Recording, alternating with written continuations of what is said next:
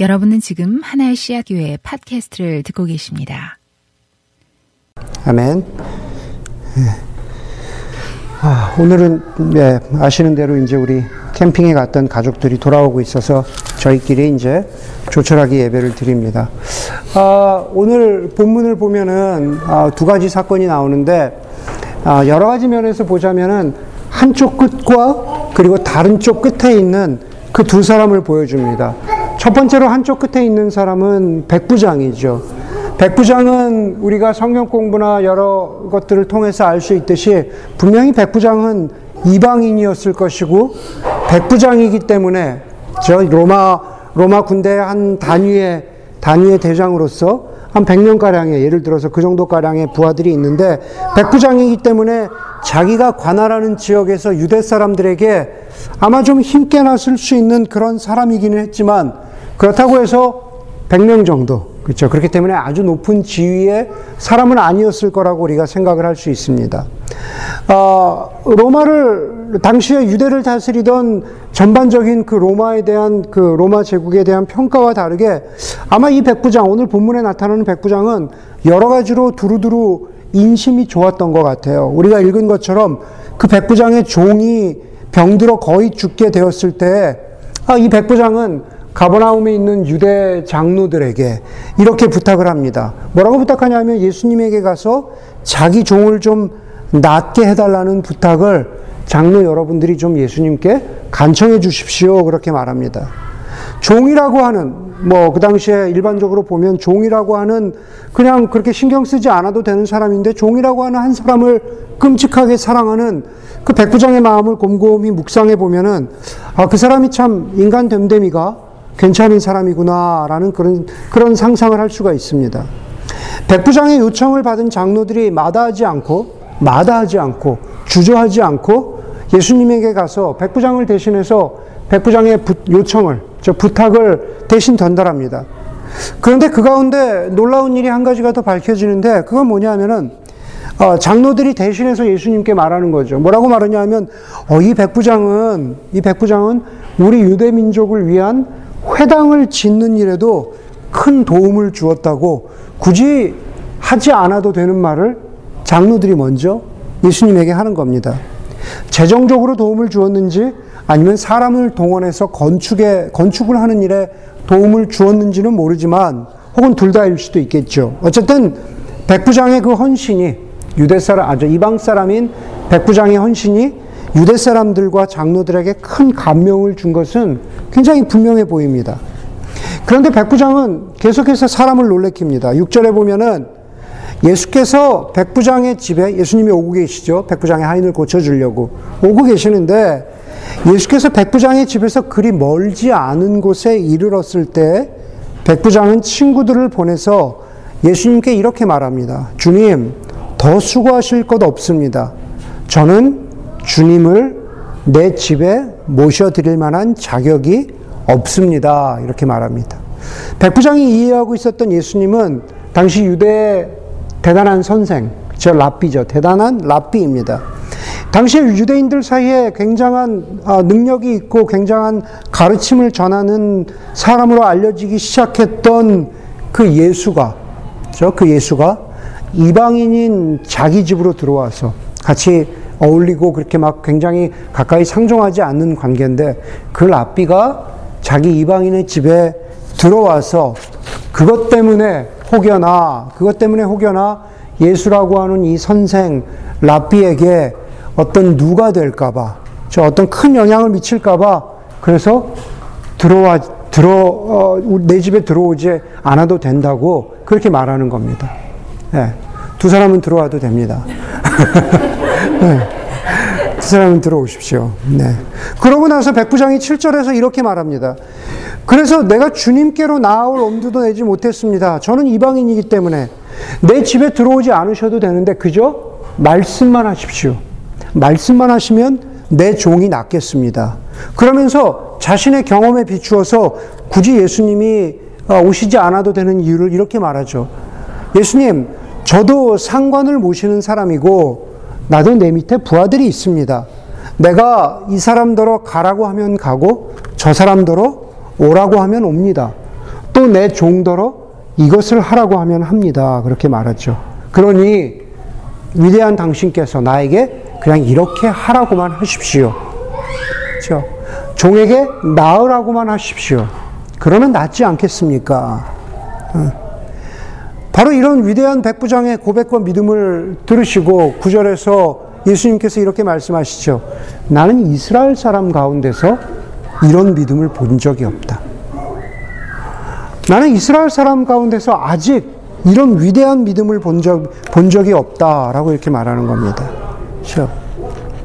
여러분 이미 말씀드린 대로 백부장은 높은 지위는 아니지만 나름 그 지역에서 알아주는 사람입니다. 인품도 괜찮은 사람입니다. 지위도 있고 사회적 지위도 있고 인품도 괜찮습니다. 병들어 죽게 된 종을 돌아보는 사람입니다. 여러분들은 한번 여러분들이 굳이 챙기지 않아도 되는 사람들을 챙기는 그러한 사람들 한번 떠올려 보세요. 괜찮은 사람이잖아요. 사회적인 명망도 있고 심지어 회당을 짓는 일에 큰 헌금을 할 만큼 꽤 재산도 가지고 있는 사람입니다. 예수님이 내 집에 굳이 들어오셔, 들어오시지 않아도 됩니다 라고 하면서 예수님을 배려하듯이 사람을 배려할 줄 아는 그러한 민감함, 그러한 감수성도 가진 사람입니다. 모든 것을 다 가진 것 같은데 결정적으로 최고는 위대한 믿음을 가졌습니다. 예수님이 말씀하시잖아요. 나는 이러한 믿음을 지금까지 본 적이 없다. 여러분, 예수님은 백부장을 보고 나는 지금까지 이런 믿음을 혹은 이런 사람을 본 적이 없다라고 말씀하시지만 저는 이런 사람을 본 적이 없습니다. 저는 이런 사람 본 적이 없어요. 사회적인 지위도 돼요. 재산도 많아요. 그런데 약한 사람을 돌볼 줄 알고 사람을 배려할 줄 아는 그러한 인품도 있고 감수성도 갖추었고 그리고 믿음까지도 좋은 그러한 사람. 그러한 사람을 물론 봤죠. 봤지만 거의 본 적이 없습니다. 예. 옆에 있는 사람을 한번 보세요. 옆에 있는 사람은 제가 말씀드린 백부장이 가지고 있는 조건 가운데 무엇을 가졌을까? 재산, 믿음, 사회적인 지위, 예. 백부장의 미모는 이야기하지 않으니까.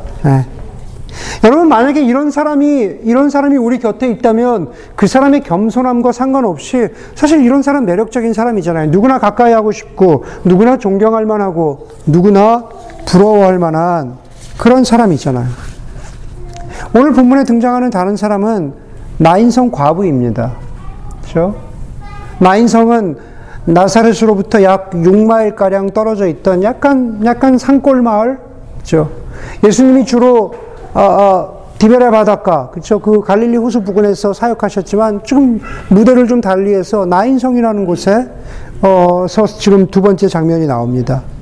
제자와 많은 사람들이 예수님과 더불어서 그 마을로 들어가고 있을 때, 그 마을로 들어가고 있는데 반대로 그 성 안에서 죽은 사람을 메고 많은 사람들이 나오고 있습니다. 그 죽은 사람은 젊은 젊은 사람인데 성경에 보니까는 어떤 과부의 하나뿐이 없는 외아들이라고 누가는 그렇게 기록하고 있습니다. 여러분 우리 여기서 좀 상상력을 한번 상상력을 한번 발휘해 봅시다. 과연 아들의 장례를 치르기 위해서 성문 밖으로 나오고 있는 그 과부는 반대쪽에서 다가오고 있었던 예수님과 제자들을 알아보았을까? 아니 조금이라도 가까이 오고 조금이라도 귀를 기울이, 기울였다면 이렇게 서로 크로스하고 오버 크로스해서 교차할 때 바로 이 예수가 이 예수가 정말로 다른 지역에서 다른 지역에서 기적과 어, 이적을 많이 행한 사람이라는 것을 랍비라는 것을 한번 듣고 관심 좀 가져볼 만할 텐데 지금 과부가 예수님에게 관심을 두고 있다라고 하는 그러한 어, 흔적은 본문 가운데 아무도 아무것도 없습니다. 도대체 이 과부는 과연 지금 무엇에 마음을 쏟고 있을까? 본문은 이미 말씀드린 대로 그 죽은 외아들이 젊은이라고 하죠. 기껏해야 10대 후반에서 20대 초반이라고 우리가 한번 상상을 해봅시다. 그 외아들이, 그 외아들이 이 과부에게, 이 어머니에게 얼마나 소중한 존재였을까? 그리고 여기서 어머니의 굳이 신분을 과부라고 그렇게 말합니다.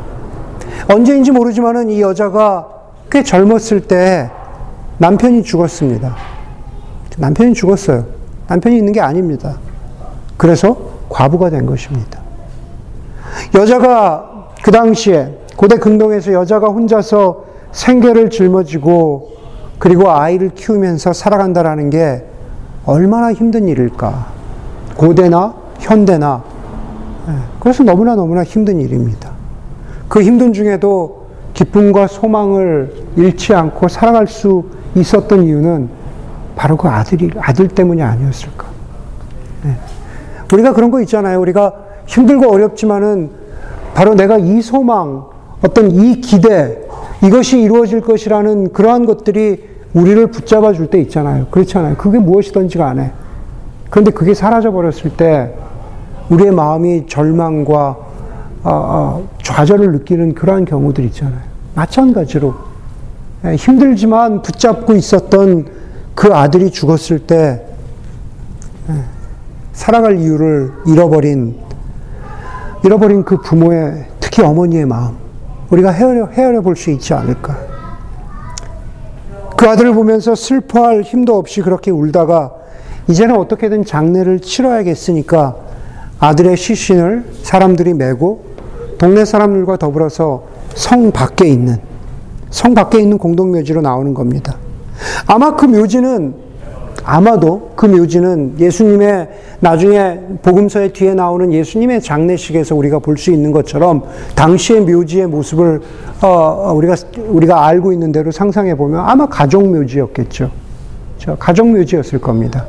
그리고 어, 이미 남편이 죽어서 장례되어 있는 그 가족 묘지의 동굴 속으로 들어가서 거기에다가 또 아들을 묻어야 하는 아들을 묻어야 하는 그러한 장례식의 장면입니다. 우리 아무도 그 여인의 과부의 마음을 헤아리기가 어려울 겁니다. 그렇기 때문에 심지어 교차하고 있지만 예수님과 그 제자들의 무리를 알아차리기가 어려웠을 겁니다. 아마 그 과부가. 여러분 정말 달라 보이는 이 두 사람을 하나로 묶는 주제가 있습니다. 그것은 바로 죽음입니다. 그렇죠? 백부장의 종은 거의 죽게 되었다 그랬고, 그리고 과부의 아들은, 아, 과부의 아들은 죽었습니다. 여러분, 여기서 나오는 죽음이라는 것은 뭐 시집이나 소설책이나 드라마나 혹은 의학서적, TV, 영화, 미술을 통해서 보는, 아, 저거는 그냥 죽음의 장면이구나, 라는 그냥 객관적이고 추상적인 나와는 상관없는 죽음이 아니라 그러한 단어가 아니라 직접적으로 나와 관계가 있고 직접적으로 나를 힘들게 하고 직접적으로 나를 아프게 하는 단어로서의 그것으로서의 바로 죽음입니다. 설교를 준비하면서 저에게 개인적으로 내 나에게 마음에 남는 어, 기억에 남는 죽음이 무엇이었을까 한번 생각해 보았습니다. 네. 가족 가운데 두 사람의 죽음이 가장 먼저 떠올랐습니다. 예를 들면 어, 저는 저 저의 경우는 제 할머니의 죽음, 예, 할머니의 죽음 어, 오랫동안 기억에 남았습니다. 그리고 몇 년 전에 돌아가신 예, 저를 자식처럼 생각해 주셨던 저희 장모님의 죽음 예, 아직도 많이 기억에 남습니다. 좀 더 생각을 넓혀서 비슷한 동년배 죽음은 어떤 죽음이 있었을까 생각해 보니까 오래 생각할 것도 없이 두 죽음이 떠올랐습니다. 최진실이 예, 최진실이 죽었을 때 충격을 받았고 예, 정말로 정말로 충격을 받았어요. 왜? 예, 신해철이 죽었을 때 예, 같은 비슷한 세대니까 같이 그 사람들을 보면서 컸으니까 사람들 보면서 어, 왜 하면서 정말 충격 아닌 충격을 받았습니다. 아무래도 앞으로도 앞으로도 저는 당연히 지금보다도 훨씬 더 많은 죽음의 소식을 듣게 될 것이고 제 나이 때는 그렇죠. 그러면서 놀라게 되고 울게 될 것입니다. 백부장의 종은 거의 죽었고 죽게 되었다고 했고 나인성 과부의 아들은 죽었습니다. 이 시대에 지혜롭고 위대한 변증가인 오스키니스는 자신의 책 인생이라는 책에서 인간이 본능적으로 거부하는 세 가지가 있다고 했습니다. 우리 인간이 거부하는, 본능적으로 거부하는 세 가지. 현실, 시간, 그리고 죽음. 그렇죠? 물론 우리가 행복한 순간을 본능적으로 거부하진 않아요. 그렇죠? 행복한 순간은 받아들입니다. 그러나 아프고 힘들고 고통스럽고 나를 어렵게 하는 어떤 현실, 어떤 순간은 사람들이 밀쳐냅니다. 그렇죠? 그걸 거부합니다. 물론 거부할 수는 없지만 거부하고 싶은 것이 본능입니다. 시간도 어떤 때는 아, 본능적으로 거부합니다. 뭐 주름살이 생기고 뭐 약해지고 힘들어지고 병에 걸리는 시간의 어떤 그 흐름들을 우리가 우리가 거부할 때가 있습니다. 그런데 곰곰이 생각해 보면 이 현실이 쌓이고 쌓이고 시간이 쌓이고 쌓이는 그래서 이 현실의 시간이라는 것이 그 수명을 다하게 되면 한 사람의 한 사람의 인생에서 현실의 시간이 수명을 다하게 되면 맞닥뜨리는 게 죽음인데 우리는 본능적으로 죽음을 아, 거부합니다. 그러나 누구, 누구도 그 죽음을 비껴갈 수 없는 거죠. 전혀 다른 삶을 산 것 같은 두 사람을 앞에 두고 우리는 현실 속에서, 시간 속에서, 우리의 현실, 우리의 시간 속에서 굳이 두 사람 가운데 선택하라면 누구를 선택을 할까? 당연히 백부장이겠죠. 그렇죠? 내가 담고 싶은 삶은 백부장 같은 삶이다. 너그럽고, 성공했고, 인정받고, 믿음도 소유한 그런 삶을 살고 싶다고 우리는 바랄지 모르겠습니다. 반대로 나인성 과부의 삶은 가급적이면 피하고 싶을 겁니다. 누구라도, 저를 포함해서 이 자리에 있는 누구라도 피하고 싶을 겁니다. 누가 보아도 고난과 아픔과 절망과 눈물이 현실 순간순간마다 꽉 채워져 있기 때문입니다. 근데 여러분, 오늘 본문에서 어떤 사람이 어떤 믿음을 가졌느냐, 어떤 사람이 어떤 인생을 살았느냐, 그래서 우리가 살고 싶은 삶이 어떤 것이냐라는 것에 관한 평가나 기준을 제시하는 것이 누가의 목적이 아닙니다. 예. 누가 대단한 믿음을 가졌는지, 혹은 예수님이 옆으로 지나가고 있는데도 예수님도 알아보지 못할 만큼 누가 형편없는 믿음을 가졌는지, 그것을 이야기하는 그런 믿음의 측면에서 이런 사람은 이렇고 저런 사람은 저렇다라고 이야기하는 게 누가의 목적이 아닙니다. 우리가 살아가면서 우리가 살아가면서 늘 보듯이 대단한 믿음을 가졌던 사람도 어떤 때는 믿음의 바닥을 치기도 하고 아, 저 사람은 믿음이 없지, 믿음이 약하지. 예, 저 사람 아직 믿음이 한참 커야지 하는 그 사람도 어떤 어떤 때는 저 큰 믿음의 걸음, 저 leap of faith라고 그러죠. 큰 믿음의 도약을 하는 그런 경우도 있습니다. 저와 여러분 뭐 저, 저를 포함해서요. 네. 목사인 저 같은 사람이 설교를 이렇게 하니까 굉장히 무슨 큰 믿음이 가지고 있는 것처럼 보이지만 그렇지 않고 믿음의 바닥을 보일 때 있고 반대인 경우도 있다라는 겁니다. 그게 바로 인간이라는 거죠. 누가는 이 두 사람의 모습, 전혀 상반돼 보이는 끝과 끝에 있는 이 두 사람의 모습을 바로 앞뒤로 붙여놓고 있으면서 뭔가 다른 이야기를 하고자 하는 것 같습니다. 예, 그 이야기는 다름 아닌 예수 그리스도입니다. 어떤 인생을 살았건, 백부장 같은 삶의 모습이건, 아니면 나인성 과부의 같은, 과부와 같은 삶의 모습이건 간에, 어떤, 그 중간에 있는 어떤 모습의 인생이든지 간에 그 인생 가운데 찾아오신 예수 그리스도에 대해서 말씀하고자 하는 겁니다. 백부장의 인생과 믿음은 대단해 보입니다. 그렇죠. 그런데 더 대단하고 더 비교할 수 없이 큰 것은 무엇입니까? 그것은 바로 백부장을 향한 백부장을 향한 예수 그리스도의 은혜와 긍휼입니다. 그렇죠? 그 아들 예수 그리스도를 백부장에게 백부장에게 보내신 그렇죠? 백부장에게 보내신 분명히 백부장 구원 받았겠죠. 이보다 더 큰 믿음이 없다고 하셨기 때문에 그 백부장에게 당신의 아들 예수 그리스도를 보내신 하나님의 긍휼입니다. 우리가 알고 있는 대로 누가는 누가복음과 사도행전을 썼습니다. 그렇죠. 누가복음과 사도행전 이 두 책의 공통점은 원래 하나님의 백성이었던 원래 하나님의 선택된 백성이었던 유대 민족뿐만 아니라 이방 민족을 향한 하나님의 일하심, 이방 민족을 향해서 펼쳐져가는 하나님의 은혜를 보여준다라는 거죠. 쉽게 얘기해서 사도행전은 바로 세상 모두를 향한 세상 이방 땅을 향한 바울을 통해서 보여주시는 사도 바울을 통해서 이 이방 민족에게 복음과 하나님의 하나님의 은혜가 선포되는 것을 보여주는 바로 그 기록이잖아요. 그렇잖아요. 그리고 그것의 통로와 수단이 되는 게 바로 교회라고 말씀하고 있는 거잖아요. 그렇죠? 수아시아 지역에 교회들이 세워지면서 이방 땅 가운데 복음이 전, 전파되는 겁니다. 여러분, 누가복음은 교회 이전의 기록이잖아요. 누가복음은 교회가 세워지기 전에 예수 그리스도의 어떤 어떤 사역에 대해서 기록을 하고 있는 거잖아요. 거기 보니까 예수 그리스도께서 그럼 세상을 향해서 하나님의 선택된 백성인 이스라엘 민족뿐만 아니라 예수 그리스도께서 이 온 세상을 향해서 무엇을 하고 계신가? 예, 바로 바로 그 온 세상이라고 하는 그 온 세상에 상징적으로 등장하는 존재가 바로 백부장입니다. 백부장은 유대 사람이 아니거든요. 백부장은 하나님의 선택된 백성이 아니거든요. 자기들만 선택된 백성이라고 믿고 살아가고 있던 바로 그 누가복음의 어떤 그 사람들, 그 땅에 하나님의 땅, 이스라엘 땅, 유대 땅에 살고 있던 사람들에게 자신의 능력, 아무리 아무리 돈이 많고 아무리 인간 됨됨이가 좋고, 그렇죠?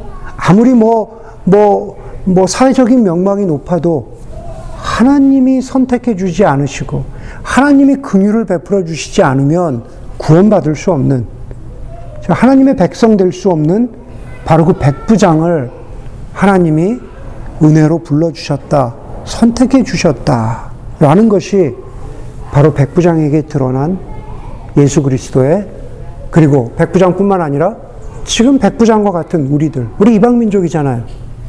우리에게 펼쳐진 펼쳐진 하나님의 긍휼과 은혜라는 거죠. 바로 그 예수 그리스도의 긍휼하심은 바로 우리를 백부장뿐만 아니라 우리를 가엽게 여기시는 하나님의 마음이죠.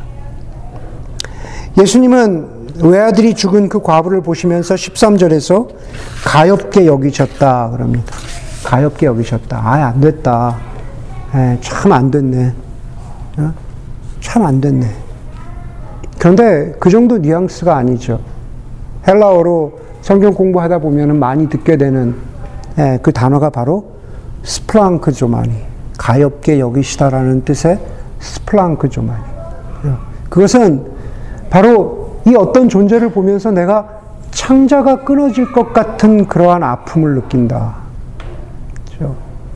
부모님들 아이들이 밤새 열나고 토하고 아플 때 예, 내가 정말 너무 안, 안 됐다. 너무 가엽다.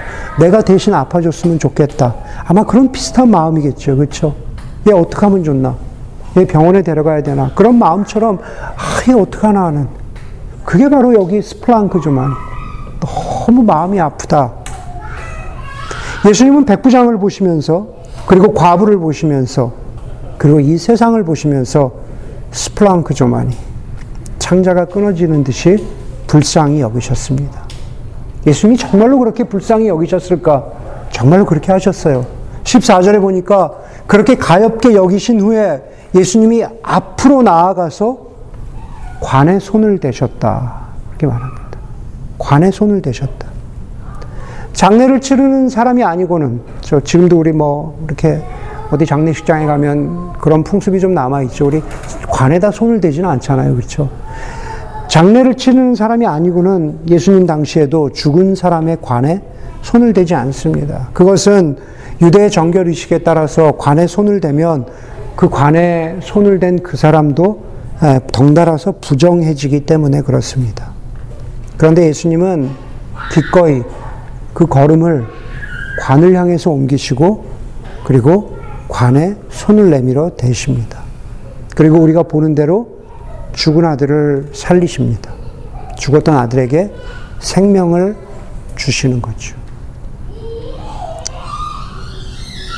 여러분, 예수님이 관을 향해서 이 걸음을 옮기신 것처럼 복음이라는 것은 우리가 흔히 좋은 소식, 복음이라는 것은 예수님, 예수님께서 마치 관과 같은 어그러지고 더럽혀진 그리고 생명이라고는 전혀 없는 관과 같은 이 세상을 향해서 예수님께서 걸음을 옮기시고 인간이 되셨다라는 것이 그것이 바로 복음입니다.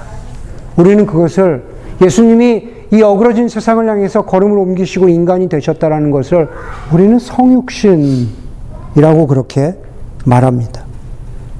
그런데 성육신은 거기서 멈추지 않고 예수께서 우리의 죄를 대신해서 우리 대신에 어떻게 되셨습니까? 우리를 살리기 위해서 마치 죽은 아들을 살리기 위해서 예수께서 부정탄 사람이 된 것처럼 예수께서 우리를 살리기 위해서 예수께서 십자가 위에서 더러워지셨습니다. 죄를 감당하셨습니다.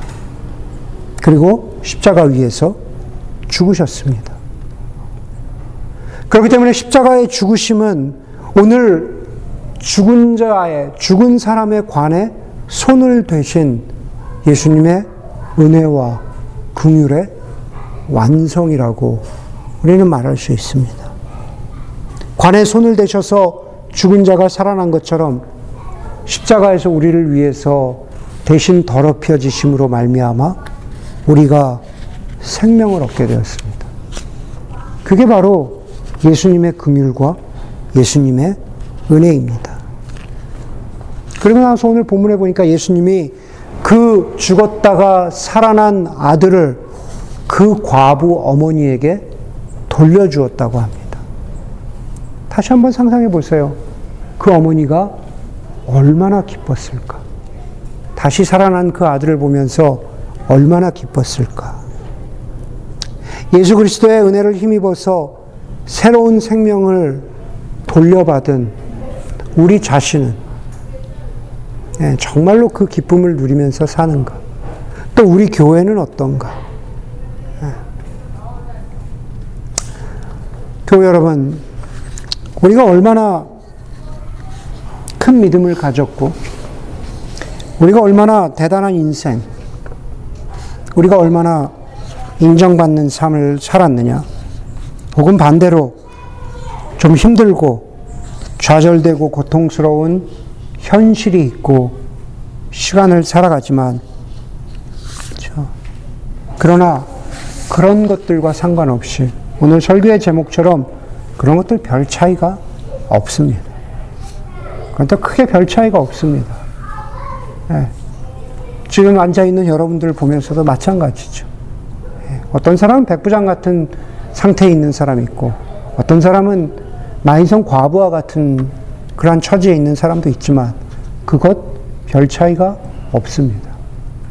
정말로 중요한 것은 우리 한 사람 한 사람을 향한 예수 그리스도의 긍휼과 사랑과 어쩌면 지금도 관과 같은 우리 어떤 우리의 삶의 우리의 영혼의 어떤 부분은 죽어버린 것 같은 그러한 것들을 살리기 위해서 기꺼이 우리를 향해서 손을 내미시는 그래서 다시 생명을 주시는 바로 그 예수 그리스도의 긍휼과 은혜로 말미암아서 마치 어머니가 생명을 돌려받는 것처럼 우리도 마찬가지로 우리에게 다시 주시는, 다시 주시는 그 생명의 은혜를 다시 한번 누릴 수 있는 그 예수 그리스도의 은혜와 궁율이 정말로 여러분의 영혼 가운데, 영혼의 심령 가운데 다시 한번 기억되고 다시 한번 채워지는 그러한 아, 주일이 되기를 또 그러한 또 일주일의 삶이 되기를 주의 이름으로 간절히 소원합니다.